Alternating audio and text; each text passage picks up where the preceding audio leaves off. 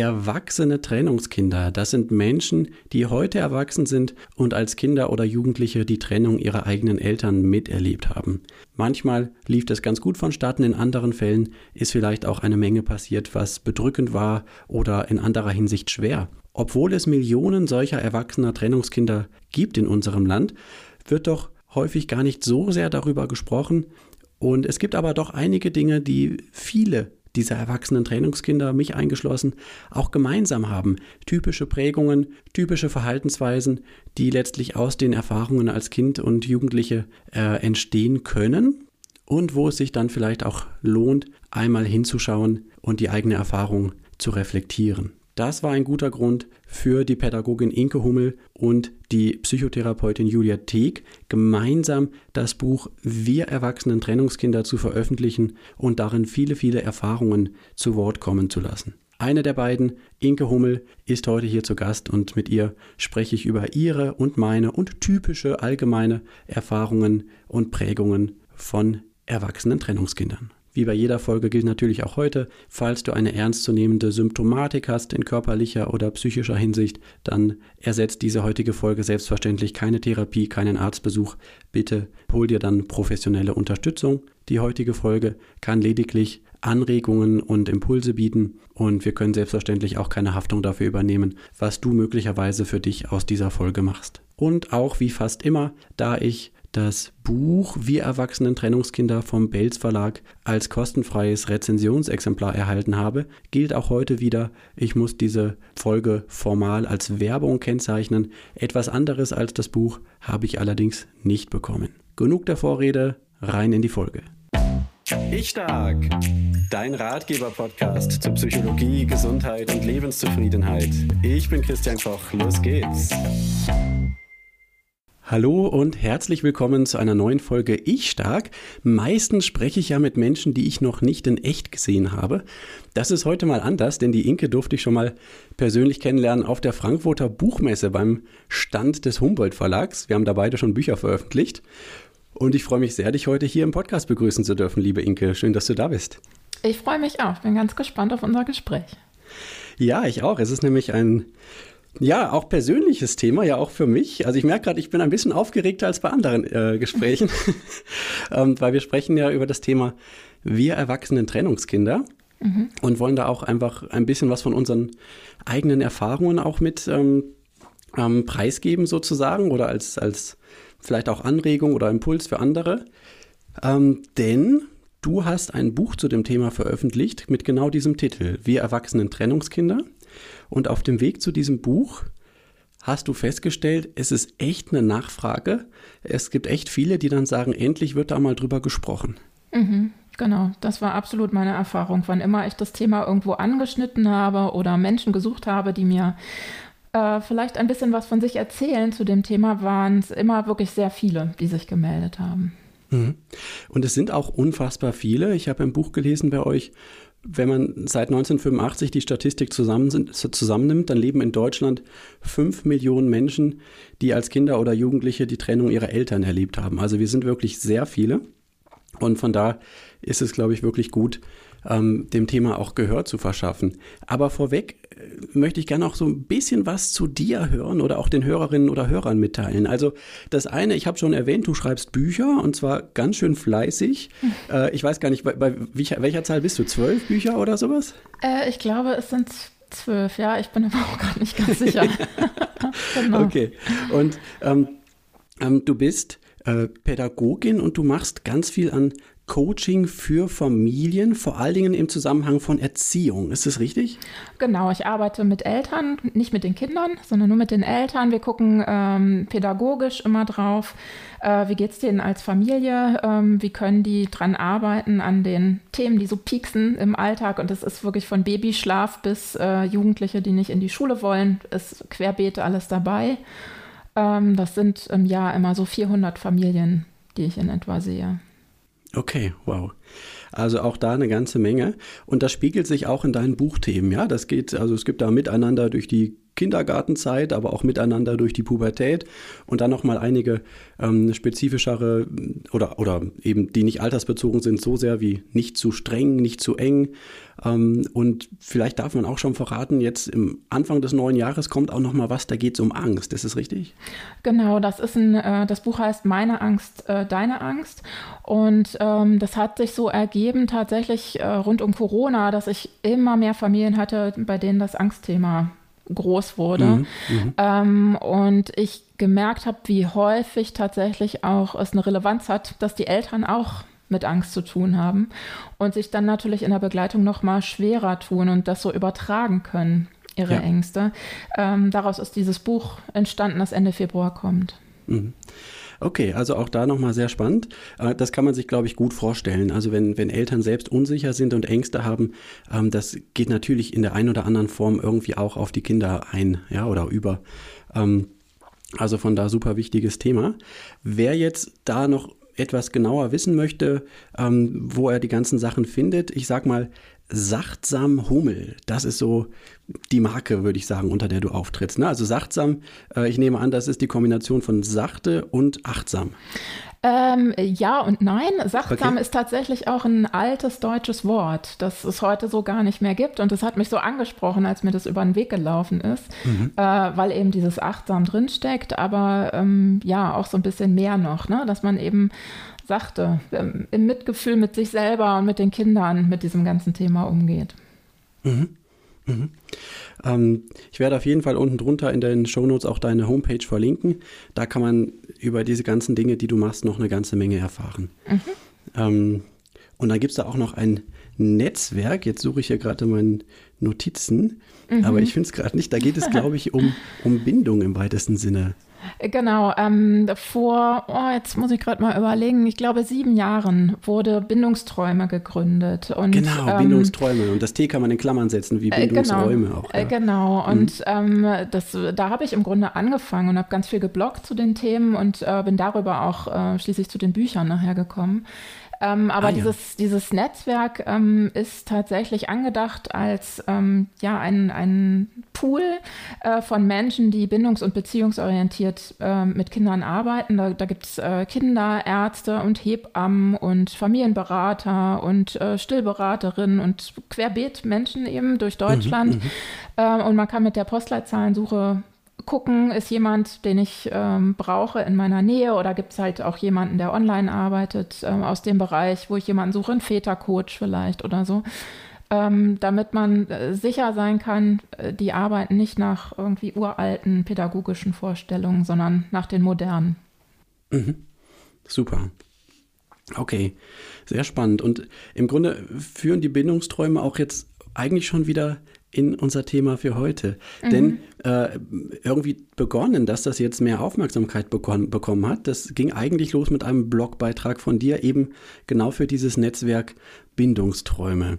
Mhm. Ähm, und vielleicht darf ich das sagen, dein Vater ist 2017 verstorben. Mhm. Äh, und danach ging das im Grunde los. Ja, also du hast da äh, für dich nochmal gemerkt, also in diesem Blogbeitrag, ähm, ich, ich mache mal ein ganz kurzes Zitat, ähm, da geht es eben darum, um diese Trennung deiner Eltern. Eine Tatsache in meinem Leben, die ich schon mehrfach als abgehakt betrachtet hatte. Mhm. Jetzt bin ich durch damit. Jetzt macht das nichts mehr mit mir. Und dann beschreibst du eben, naja, äh, leider doch. Also mhm. irgendwie so richtig durch äh, ist man irgendwie nie damit. Genau, also ähm, das ist ganz unterschiedlich auch in den Gesprächen, wie das, wie intensiv das so Thema ist. Für manche ist es einfach nur, ja, ich bin halt Trennungskind und da gab es das und das, aber es ist okay. Und ähm, für viele andere ist es eben doch noch auf ganz andere Weise ein Thema. Und ich habe das tatsächlich immer wieder mal gemerkt und gerade in diesem Sommer, wo mein Vater im Sterben lag und dann auch äh, schließlich verstorben ist, ähm, wie mich das immer noch prägt. Also mhm.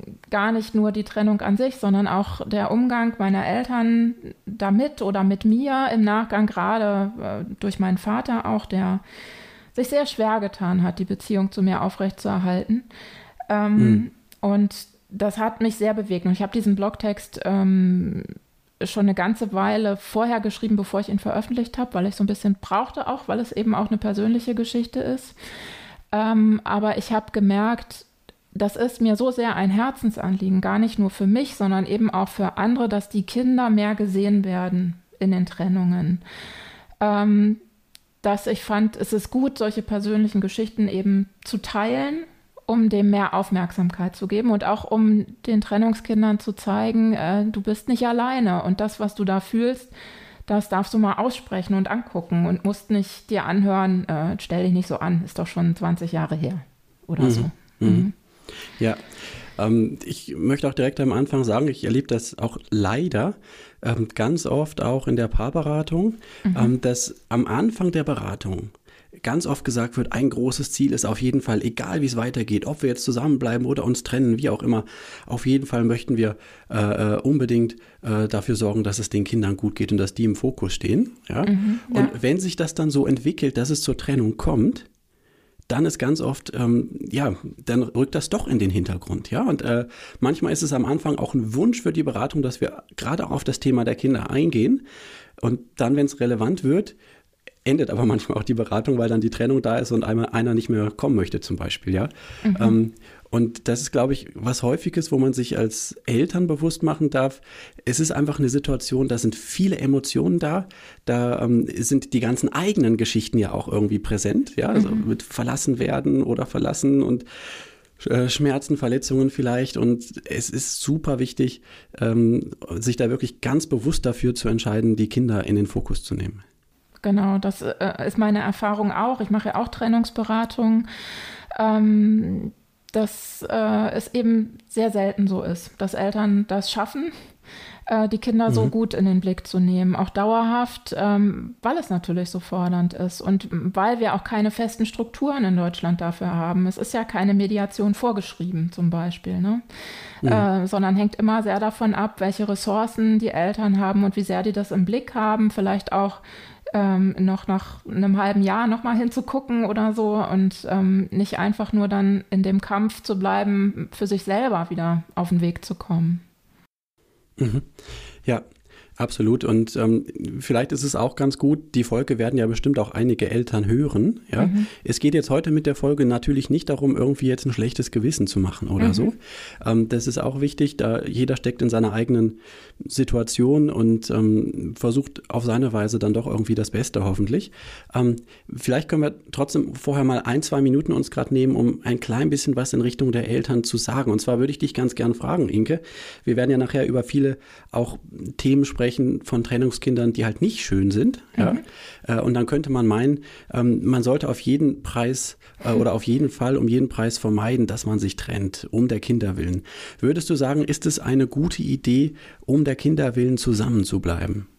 Nee, gar nicht. Das haben wir auch ähm, im Vorwort, äh, glaube ich, sehr gut eingeordnet, weil uns das ganz wichtig war. Es geht nicht darum, ähm, den Eltern einfach die Schuld drüber zu schieben äh, mhm. oder überhaupt eine, diese Schuldfrage zu stellen, ähm, und es geht auch gar nicht darum, eine Trennung zu verdammen, ähm, sondern man muss ähm, bestimmte Dinge dabei sehen. Einmal, ähm, dass die meisten Trennungskinder über die Zeit sehr gut da rauskommen. Das finde ich ja. immer, ist ja so ein wichtiger Gedanke.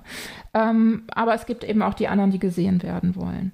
Ähm, und wichtig ist auch, Trennung alleine ist äh, meistens gar nicht so langwierig ein Problem, sondern wenn mehrere Dinge zusammenkommen. Also eben zum Beispiel sehr stark belastete Eltern, die sich auch im Nachgang nicht um die Kinder kümmern können. Gar nicht nur, wenn es um Trennungstrauer oder Wut geht, sondern auch um normale Themen, ne, die in der Pubertät vielleicht kommen oder so. Also wenn da mehrere Belastungen zusammenkommen, durch Arbeitslosigkeit, durch eine Erkrankung bei den Eltern, durch eine Hochstrittigkeit ähm, zwischen den getrennten Eltern oder so, dann ist es dramatisch. Ähm, und der letzte Punkt, der noch wichtig ist, ähm, Trennung an sich kann ja Bewältigung einer Krise sein.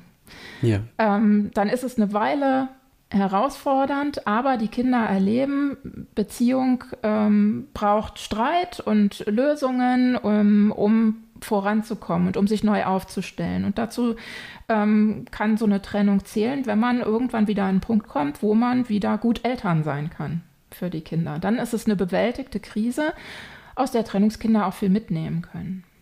Mhm. Mhm. Ähm, sehe ich, sehe ich im Grunde genau so und würde eben auch sagen, also sicherlich kann man wenn es insgesamt noch recht unausgeglichen ist in der Abwägung, wie machen wir weiter, dann kann man sicherlich die Kinder mit berücksichtigen. Aber ähm, wenn jetzt zwischen den Eltern zum Beispiel viel Streit ist oder viel Spannung und so weiter, das kriegen ja die Kinder sowieso alles mit. Ja? Mhm. Und dann kann es unter Umständen in manchen Situationen für die Kinder sogar besser sein, wenn es einfach die Trennung gibt, wenn sie bestimmte Dinge zwischen den Eltern nicht mehr aushalten müssen. Wenn dann eben hoffentlich, das hast du schon gesagt, beide Eltern einen guten und wertschätzenden Kontakt zu den Kindern halten. Mhm, auf jeden Fall, genau, so würde ich das auch sehen. Mhm. Ähm, es ist ja also vielleicht kann ich an der Stelle direkt eine kleine Erfahrung von mir selbst ähm, mit, mit reinbringen, weil so dieses Thema, was kriegen Kinder mit, ja. Mhm. Ähm, also auch wenn, wenn eigentlich gar nichts groß da ist, ähm, oder ich sag mal noch einen Satz vorweg, ich werde heute nicht so viel über meine Eltern selbst reden. Die leben beide noch und ich tue mich immer schwer über Menschen, die, die leben, irgendwie sehr persönliche Dinge öffentlich zu sagen, ohne dass die dabei sind. Mhm. Aber ich werde mehr von mir sprechen, von dem, was ich so erlebt habe, mhm. ja, oder was ich bei mir so entdeckt habe. Und das eine, ähm, worum es mir jetzt gerade eben geht, ist, ähm, ich habe äh, irgendwann da mal ein paar Jahre später, ähm, auch aus einem anderen Grund eigentlich, ein paar ähm, psychologische Unterstützungsgespräche gemacht. Und ähm, da kam dann die Frage, ähm, wie habe ich eigentlich denn im Laufe der Zeit meine Eltern erlebt? Wie überraschend war das mit dieser Trennung? Ja? Mhm. Und da ist mir deutlich geworden, ähm, naja, eigentlich habe ich meine Eltern sowieso nie als irgendwie so eng zusammengehörig ähm, erlebt. Also dass es da jetzt irgendwie jede Menge äh, Umarmungen oder Küsse gegeben hätte oder sowas oder ganz viel Wärme. Und eigentlich sozusagen in meiner Erinnerung jedenfalls ähm, waren das sowieso immer schon irgendwie zwei getrennte Beziehungen für mich. Eine Beziehung zu meiner Mutter, eine zu meinem Vater. Mhm. Äh, und ne, das, darauf komme ich jetzt, weil ja äh, das gerade genau der Punkt war, ähm, Kinder kriegen was mit, ja, und sie kriegen eben auch was mit, wenn eigentlich ja, im Grunde nicht wirklich was da ist. Mhm. Ja, spannend. Wie, magst du sagen, wie alt du warst bei der Trennung? Äh, 16. 16, okay, ist ja schon ein bisschen älter. Mhm. Ja, genau. Ja, ja spannend, finde ich. War ja bei mir auch ähnlich. Also ich habe viel auch erst im Nachhinein so richtig verstanden. Mhm. Mhm. Mhm. Ähm, wie, wann ist dir denn ähm, bewusst geworden oder, oder war das schon relativ zeitnah, dass Trennung an sich für dich schon ein Problem ist? Weil ich sag mal, bei mir war es so, ich habe erstmal dann eine ganze Zeit lang für mich gesagt, nee, das ist alles kein Thema, ich komme damit gut zurecht. Mhm. Ähm, mich, mich belastet das nicht oder so. Und ähm, ich habe dann ähm, da, ja, da ging ich gerade so auf die 18 zu, da habe ich für eine Großveranstaltung, Weltjugendtag mit Papst und so, damals in Köln, ähm, habe ich Unterkünfte organisiert bei uns in der Gemeinde. Mhm. Habe dann die Menschen zu Hause besucht, die Unterkünfte bereitgestellt haben. Und da habe ich zufällig eine Familienberaterin auch äh, getroffen. Und ich weiß nicht mehr warum, irgendwie sind wir auf das Thema zufällig gekommen. Ähm, und da habe ich dann auch so gesagt, ja, also meine Eltern sind ja getrennt, aber das macht mir gar nichts und so. Und dann hat die gesagt, naja, also so wie ich dich gerade hier sehe und erlebe, macht dir das schon was, ja? So wie du gerade irgendwie da äh, plötzlich tief eingeatmet hast und dich verspannt hast und so. Mhm. Ähm, das war so einer der ersten Punkte, wo mir deutlich geworden ist, okay, ja, vielleicht, vielleicht ist da doch mehr, als ich mir zugestehe. Mhm. Also ähm, ich würde sagen, bei mir war das auf jeden Fall deutlich früher. Aber mhm. was, was das alles ausgelöst hat, äh, das hat auch Jahre bis Jahrzehnte gedauert, um das richtig zu verstehen. Ähm, aber bei mir war es auf jeden Fall in der Pubertät schon. Also meine Eltern haben sich ja getrennt. Ich, da waren wir neun, war ich neun oder zehn. Mhm. Ähm, dann haben wir noch zwei Jahre in der gleichen Stadt gewohnt, was schon herausfordernd war, und sind dann weiter weggezogen mit meiner Mutter. Und äh, dann bin ich eben in den Ferien immer wieder hin. Und jeder dieser Aufenthalte am Anfang, ne, übers Wochenende, dann später in den Ferien und so, war fürchterlich herausfordernd. Ähm, weil einfach die Atmosphäre derartig belastet war von dem Leid meines Vaters, mhm. dass ich nur auf Zehenspitzen rumgeschlichen bin äh, an ganz vielen Stellen, um nichts Falsches zu sagen, um ihnen den Tag nicht noch schwieriger zu machen, äh, um mich zurückzunehmen und zu funktionieren. Ähm, und sobald ich dann äh, im, im Zug wieder nach Hause saß, ähm, kam das raus und ich habe erstmal eine Stunde geheult. Also da war mir mhm. sehr bewusst, dass es nicht gut ist, wie es läuft. Ähm, und ich habe immer wieder versucht, in Tagebüchern erstmal für mich zu sortieren und dann im, im, in Kontakt zu gehen mit meinem Vater und irgendwie Dinge zu anzusprechen und zu verändern. Und das, das war unfassbar schwierig und belastet. Also das war mir sehr früh klar und ähm, später kam das dann sehr in Beziehungen raus zu, zu meinem Partner oder zu meinen Kindern, äh, wo ich im Grunde noch was mitgenommen habe aus dieser Zeit, gerade im Kommunikationsstil, wie das so mhm. heißt. Ne? Dieser familiäre Kommunikationsstil ist ein ganz wichtiger Punkt. Ist der gut oder ist der nicht gut in den Trennungsfamilien? Äh, können Konflikte geführt werden oder nicht?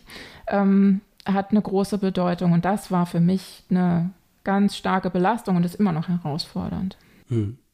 Das beschreibt ihr auch in dem Buch, dass, also in, ihr, ihr seid ja so vorgegangen, ihr habt Interviews geführt mhm. ähm, äh, mit, mit, äh, und, und gebt auch viele Erfahrungen wieder, auch relativ ausführlich, von eben ähm, Menschen, die mittlerweile erwachsen sind, die in den meisten Fällen eigene Familien auch haben, auch eigene Kinder und die ähm, eben auf ihre Erfahrungen als äh, und, und ihre Prägung als eben Kinder von getrennten Eltern äh, zurückschauen. Und da sagt ihr auch im Grunde, ähm, dass es euch immer wieder aufgefallen, dass eben die Gesprächspartnerinnen und Partner gesagt haben, naja, gerade dann, wo die eigenen Kinder kamen, sind mhm. dann oft nochmal eben Themen aus der Trennungszeit irgendwie, wie mich das geprägt hat, dann äh, wach geworden. Genau, das ist ja also bei Eltern ganz allgemein so, ne? wenn dann die Kinder kommen, dann merkt man erstmal, was da noch nicht so richtig bearbeitet ist oder wie unterschiedlich man auch ist mit dem Partner. Ne? Wenn man, äh, weiß ich nicht, nur über den Erziehungsstil jetzt nachdenken will, da hat ja auch jeder so seine Prägung. Und ähm, ja, dann kommt diese Trennungszeit eben auch nochmal hoch. Das haben wir sehr gemerkt. Meine äh, Kollegin, muss man vielleicht noch sagen, mit der ich das zusammengeschrieben habe, die Julia Teek, ist Psychotherapeutin mhm. und ähm, hat das mit mir gemeinsam eben auch immer fachlich eingeordnet. Ähm, was ist da passiert? Ähm, was hat gefehlt? Und äh, ja, letzten Endes auch, was kann man heute noch tun? Mhm. Genau, also äh, stimmt, das habe ich auch noch nicht gesagt. Ihr habt es zusammengeschrieben. Mhm. Ja? Wir waren vorhin kurz bei diesem Blogbeitrag, danach bist du, ist der SWR aufmerksam geworden, du warst in einer Talkshow mhm. und hast einfach so viel Resonanz äh, äh, gehört und gefunden mit diesem Thema, äh, dass dann irgendwo eben die Idee und der Wunsch entstand, dieses Buch zu schreiben. Und dann habt ihr euch zu zweit zusammengetan, mhm. die Julia Teek als Psychotherapeutin, du als Pädagogin und, und Elterncoach, Familienbegleiterin und ähm, äh, seid eben dieses Projekt angegangen. Mhm, und ihr habt diese, diese Interviews geführt. Vielleicht kannst du uns noch ein bisschen was dazu sagen. Wie seid ihr da vorgegangen? Wie habt ihr zum Beispiel ähm, die Gesprächspartnerinnen und Partner gefunden? Mhm. Also einen Großteil haben wir tatsächlich übers Netz gefunden, indem wir gesucht haben, ganz gezielt über Twitter zu den Themen. Ähm, teilweise ging es auch über andere Verbindungen. Ne, wo, wir haben ja auch beide durch unsere Praxen äh, viel Kontakt einfach zu Menschen ähm, und haben dann äh, wirklich viele Interviews geführt, die auch gar nicht alle am Ende ins Buch konnten. Es waren natürlich mhm. auch welche dabei, wo ähm, dann auch relativ wenig Prägungen waren noch heute. Ne? Also war, war so die ganze Bandbreite und wir mussten äh, dann ähm, auswählen. Aber das, ähm, so lief das erstmal, dass wir die gesucht haben und dann mit jedem Einzelnen gesprochen haben und vorgefüllt haben, was sind denn so Themen. Da stand auch das Konzept des Buches noch gar nicht, so der ganze Rahmen oder das Inhaltsverzeichnis, weil wir durch die Interviews teilweise erst gemerkt haben, das sind auch Themen, die ständig kommen. Das müssen wir auf jeden Fall mit reinnehmen ins Buch. Ähm, denn es gibt noch gar nicht so viele Studien zu dem Thema, wo wir jetzt äh, uns groß hätten bedienen können. Mhm. Ja, also ihr habt schon einige Studienverweise drin im Buch, aber mhm.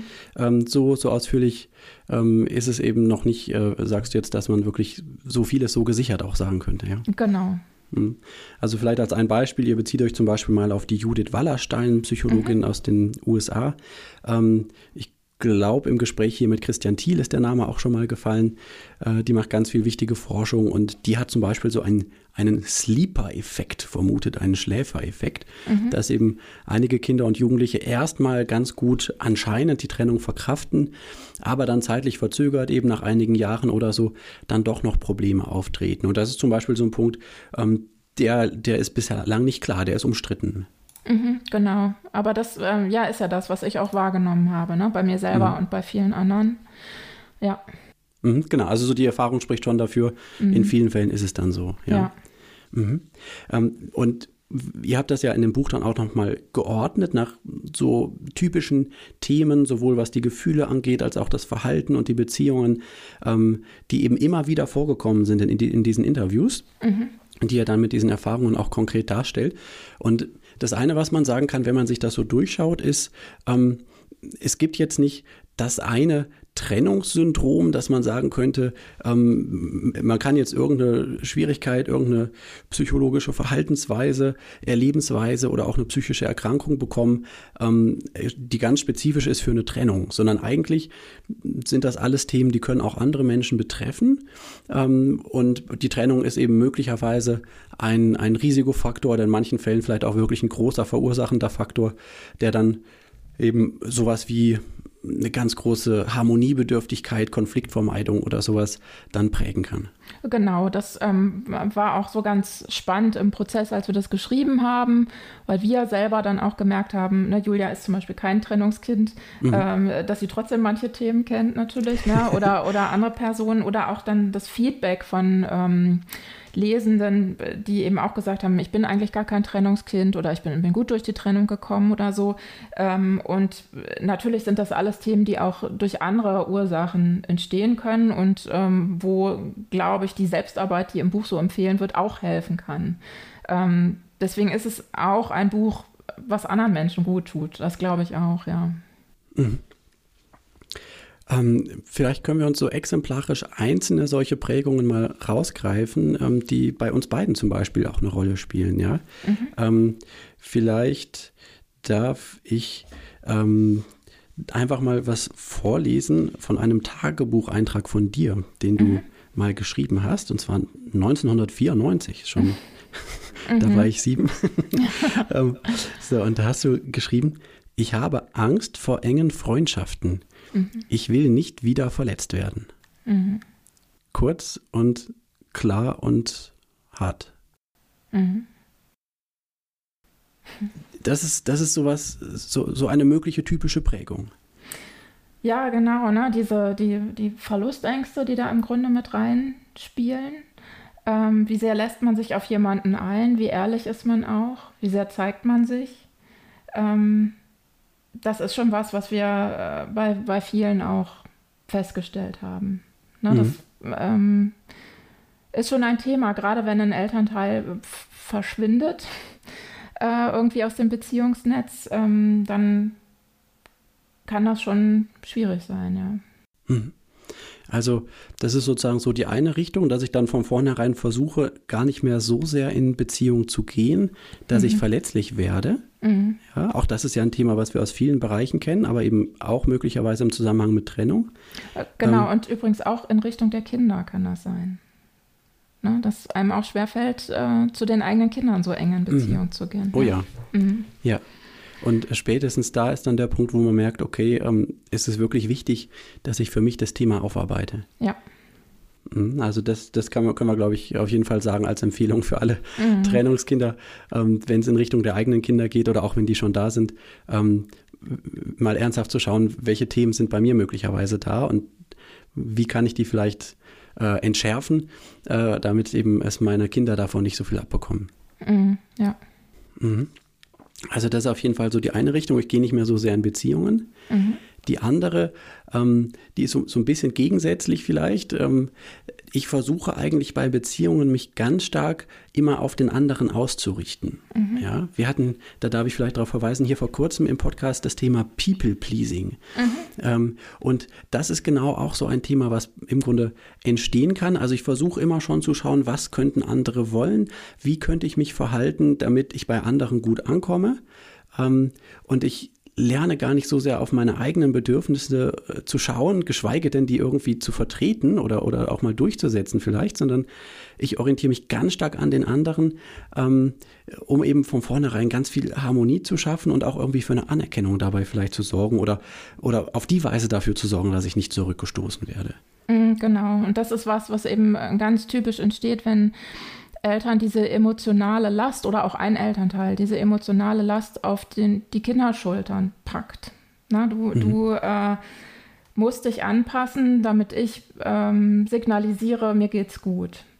Das ist so ein bisschen äh, dieses Ding, dass Kinder dann so auf der Hut sind. Was darf ich sagen, was darf ich nicht sagen? Deswegen empfehle ich so oft bei den Eltern, die bei mir in der Beratung sind wegen Trennung, zu gucken, gibt es andere Personen, die ins äh, Netz der Kinder gehören, wo sie einfach mal ganz offen sagen dürfen, Mama und Papa finde ich gerade richtig kacke. Ähm, ne, und die berücksichtigen ah, ja. mich gar nicht oder so, dass sie einfach mal einen Ort haben, wo das alles rauskommen darf. Und auch jemand anderen, der ähm, ihnen dazu vielleicht einen Rat gibt oder eben einfach nur den Raum, dass es besprochen wird, weil äh, die Gefahr groß ist, wenn die, man sieht, die Eltern sind so belastet, dass man nicht noch zusätzlich zur Last fallen möchte. Und mhm. so ein Verhalten, wenn das über einen längeren Zeitraum geht, dann kann das eben prägend sein. Mhm.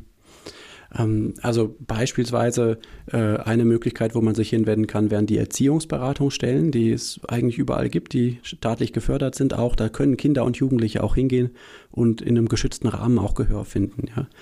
Ähm, aber natürlich auch viele andere Möglichkeiten. Ich weiß nicht, was du vielleicht noch besonders empfehlen würdest.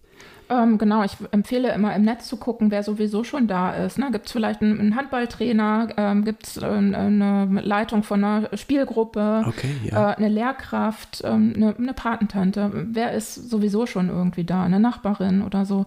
Ähm, da so ein bisschen zu gucken und sich nicht zu scheuen, äh, das in Anspruch zu nehmen. Ich habe äh, jetzt heute zufällig gerade wieder eine Beratung gehabt in einer Trennungsfamilie.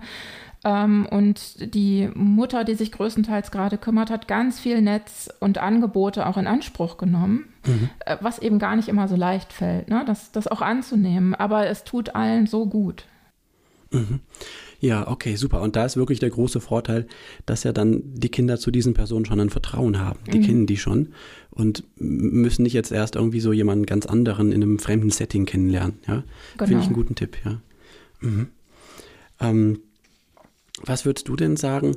Ähm, was ist so das, was dich vielleicht heute noch am meisten prägt von der Trennung deiner Eltern?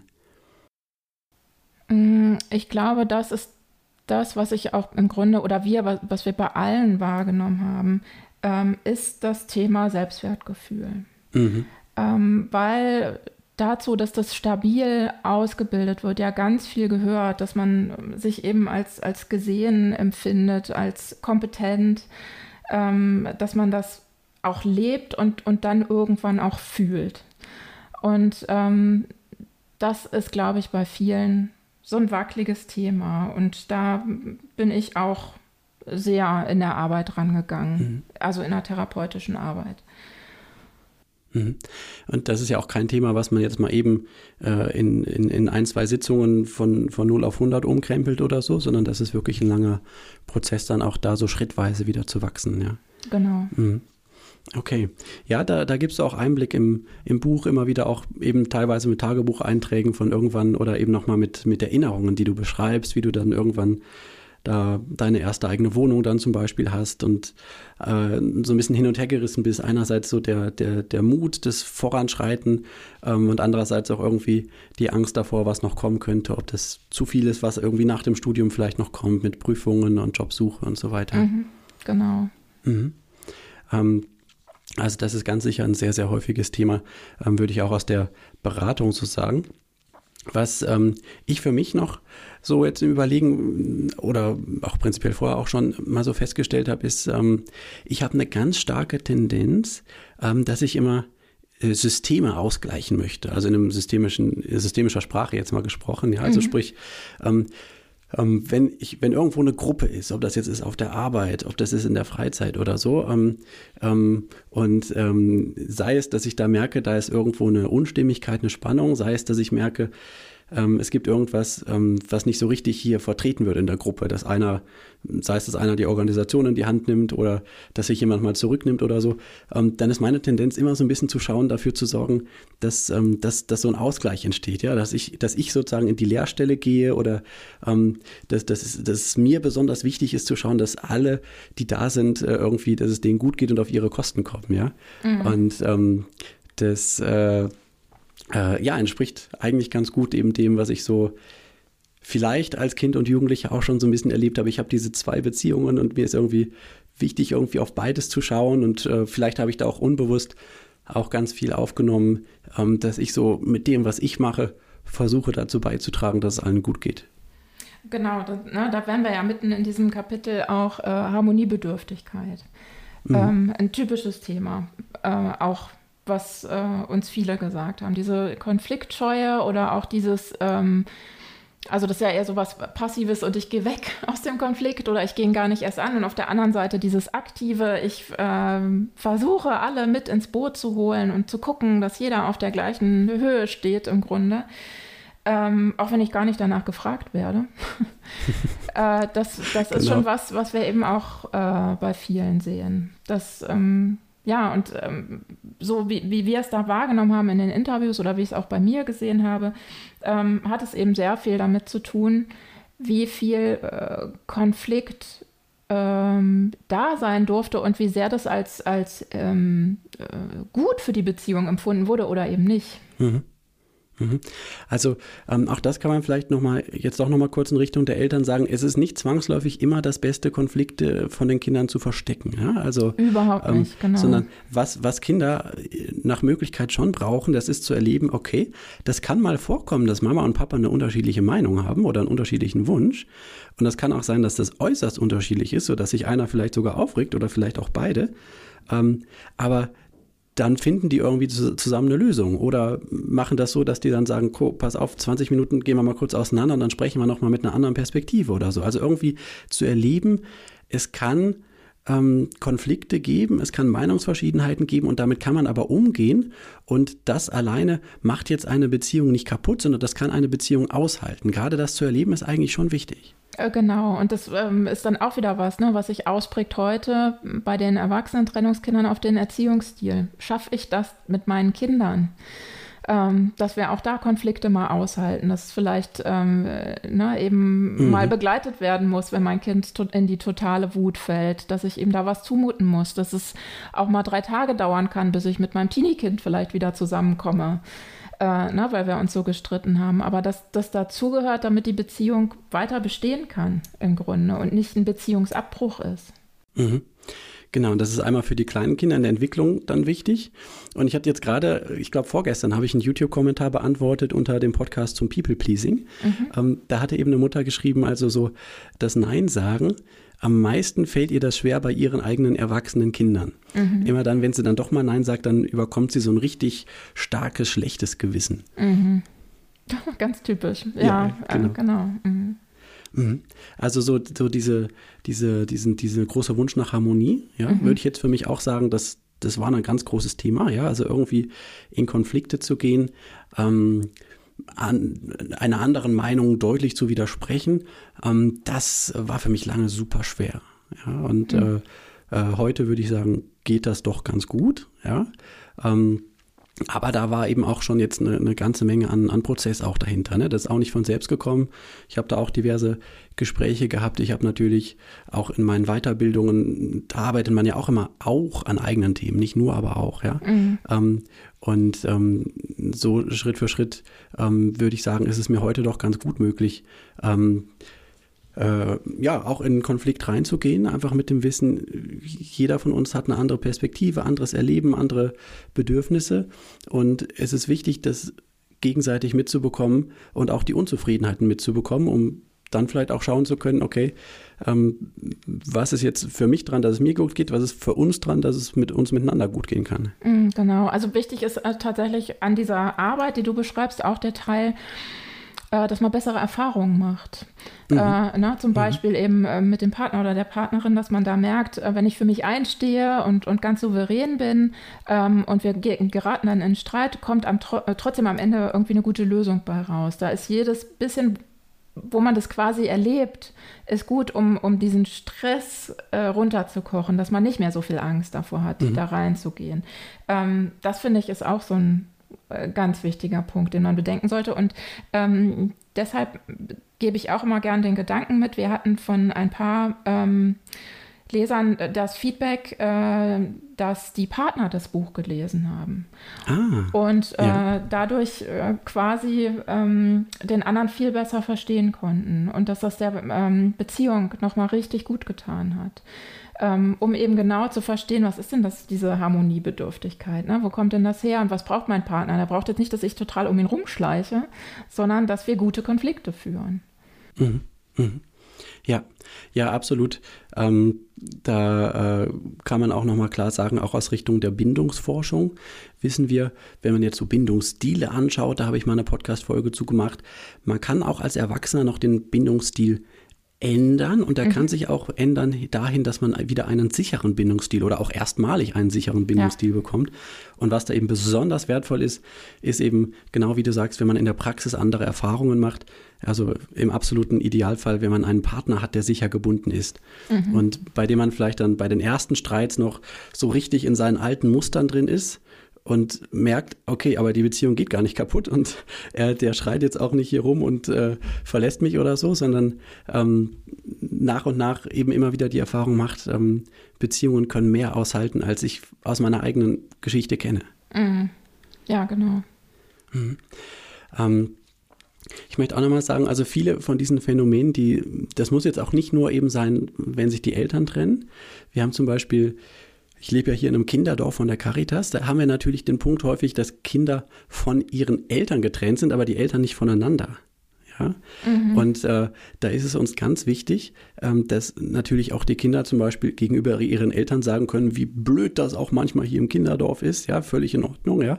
Ähm, ähm, und aber auch umgekehrt zum Beispiel, was sie hier machen können, dass sie hier erzählen auch das ganze Schöne, was es auch mit den Eltern gibt, ja. Mhm. Ähm, weil das ist ja auch wieder so ein Thema, wo du jetzt auch in deiner eigenen Erfahrung ähm, ja stark äh, was mitbekommen hast, dass nämlich ähm, manche Elternteile dann nach der Trennung das nicht aushalten, wenn Kinder von schönen Sachen mit dem anderen Elternteil erzählen.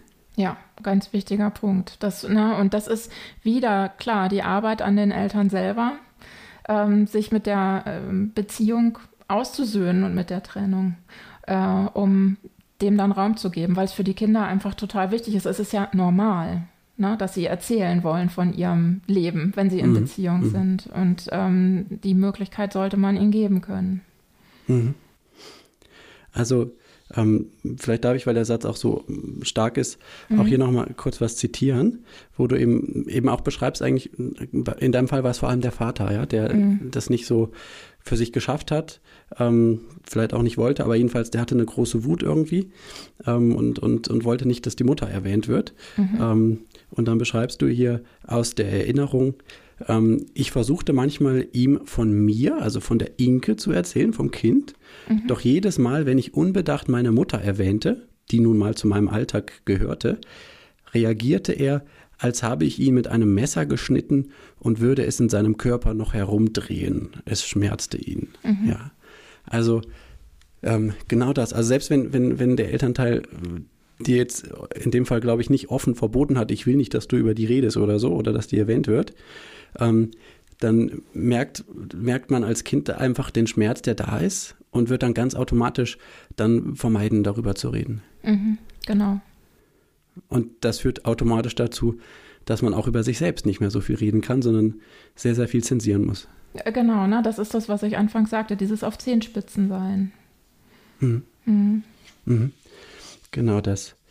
Ähm, Gut, ähm, wir können jetzt natürlich noch sehr, sehr viele Aspekte sagen. Vielleicht greife ich einen einzelnen mal noch gerade als zum Abschluss heraus. Und zwar ähm, einfach nochmal, um darauf hinzuweisen, es kann auch sein, dass Erinnerungen auch manchmal gar nicht so stimmen. Ja, also ähm, das, äh, du hast da auch was äh, beschrieben von einem Streit deiner Eltern, wo du im Schlafzimmer warst, in deinem Kinderzimmer und es war dunkel. Ähm, und du bist dir gar nicht so sicher, hat das wirklich so stattgefunden oder nicht. Mhm. Ja, wir, wir wissen, dass Erinnerungen sich im Laufe der Zeit verändern. Und ich persönlich habe zum Beispiel eine ganz konkrete Erinnerung von dem Moment, wo ich erfahren habe, dass sich meine Eltern trennen. Ja, also in meiner Erinnerung bin ich nach Hause gekommen, die standen beide so dann im Flur, mein Bruder stand auch dabei. Äh, ich habe das erfahren und dann bin ich wieder gegangen. Ja, so. Mhm. Und die, die Situation hat aber nie stattgefunden. Ja. Oh. Also ich habe das in einer ganz anderen Situation erfahren, ähm, mhm. wie ich eben aus dem Gespräch weiß. Ähm, und äh, äh, so kann, also kann unser Gehirn quasi auch Erinnerungen so verändern oder so prägen, ähm, dass es am Ende gar nicht zutrifft, ja. Ähm, und das kann, wenn man sich das bewusst macht, vielleicht manchmal auch helfen, das eine oder andere ein bisschen loszulassen. Deswegen sage ich das gerade. Mhm. Ja, das ist ganz spannend, weil ich gerade dran denken muss. Ähm, zum einen, dass ähm, ich mit Julia äh, ja tatsächlich zeitweise im gleichen Büro saß, um an dem Buch zu schreiben und wir wirklich mhm. so gegenüber an den Schreibtischen saßen und dann manchmal über ähm, Dinge gesprochen haben und sie das dann auch eingeordnet hat. Ne? Eben genau das, was du sagst. Ähm, manche Erinnerungen verschwinden, manche machen wir uns schöner, äh, eben auch, weil die Psyche für uns sorgt. Mhm.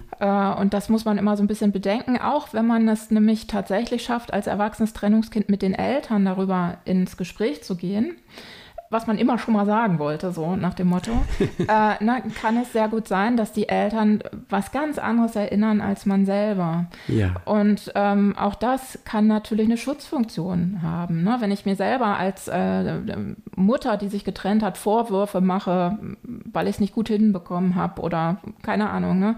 dann kann es natürlich sein, dass ich manche Dinge heute nicht mehr so sehen möchte oder ausspare, ohne dass ich das ganz bewusst mache, sondern einfach um mit dem Thema zu zurechtzukommen. Mhm. Und ähm, das, das ist manchmal sehr fordernd. Deswegen sollte man schon relativ stabil sein oder gut begleitet sein, wenn man solche Gespräche führt ähm, in einer Beziehung, die eben einiges noch zu klären hat, vielleicht.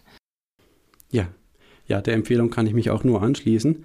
Ähm, ja, und wie gesagt, wir könnten jetzt natürlich noch sehr viele Aspekte auch sehr ausführlich vertiefen, mhm. ähm, aber ähm, für mich geht es heute in der Folge eher darum, dass wir gerade so ein paar Streifzüge mal angeboten haben, ein paar Impulse, wo sich jemand drin wiederfinden kann. Äh, und wer es noch vertiefen möchte, ähm, der kann wirklich in das Buch mal reinschauen. Äh, von dir, Inke Hummel und Julia Teeg.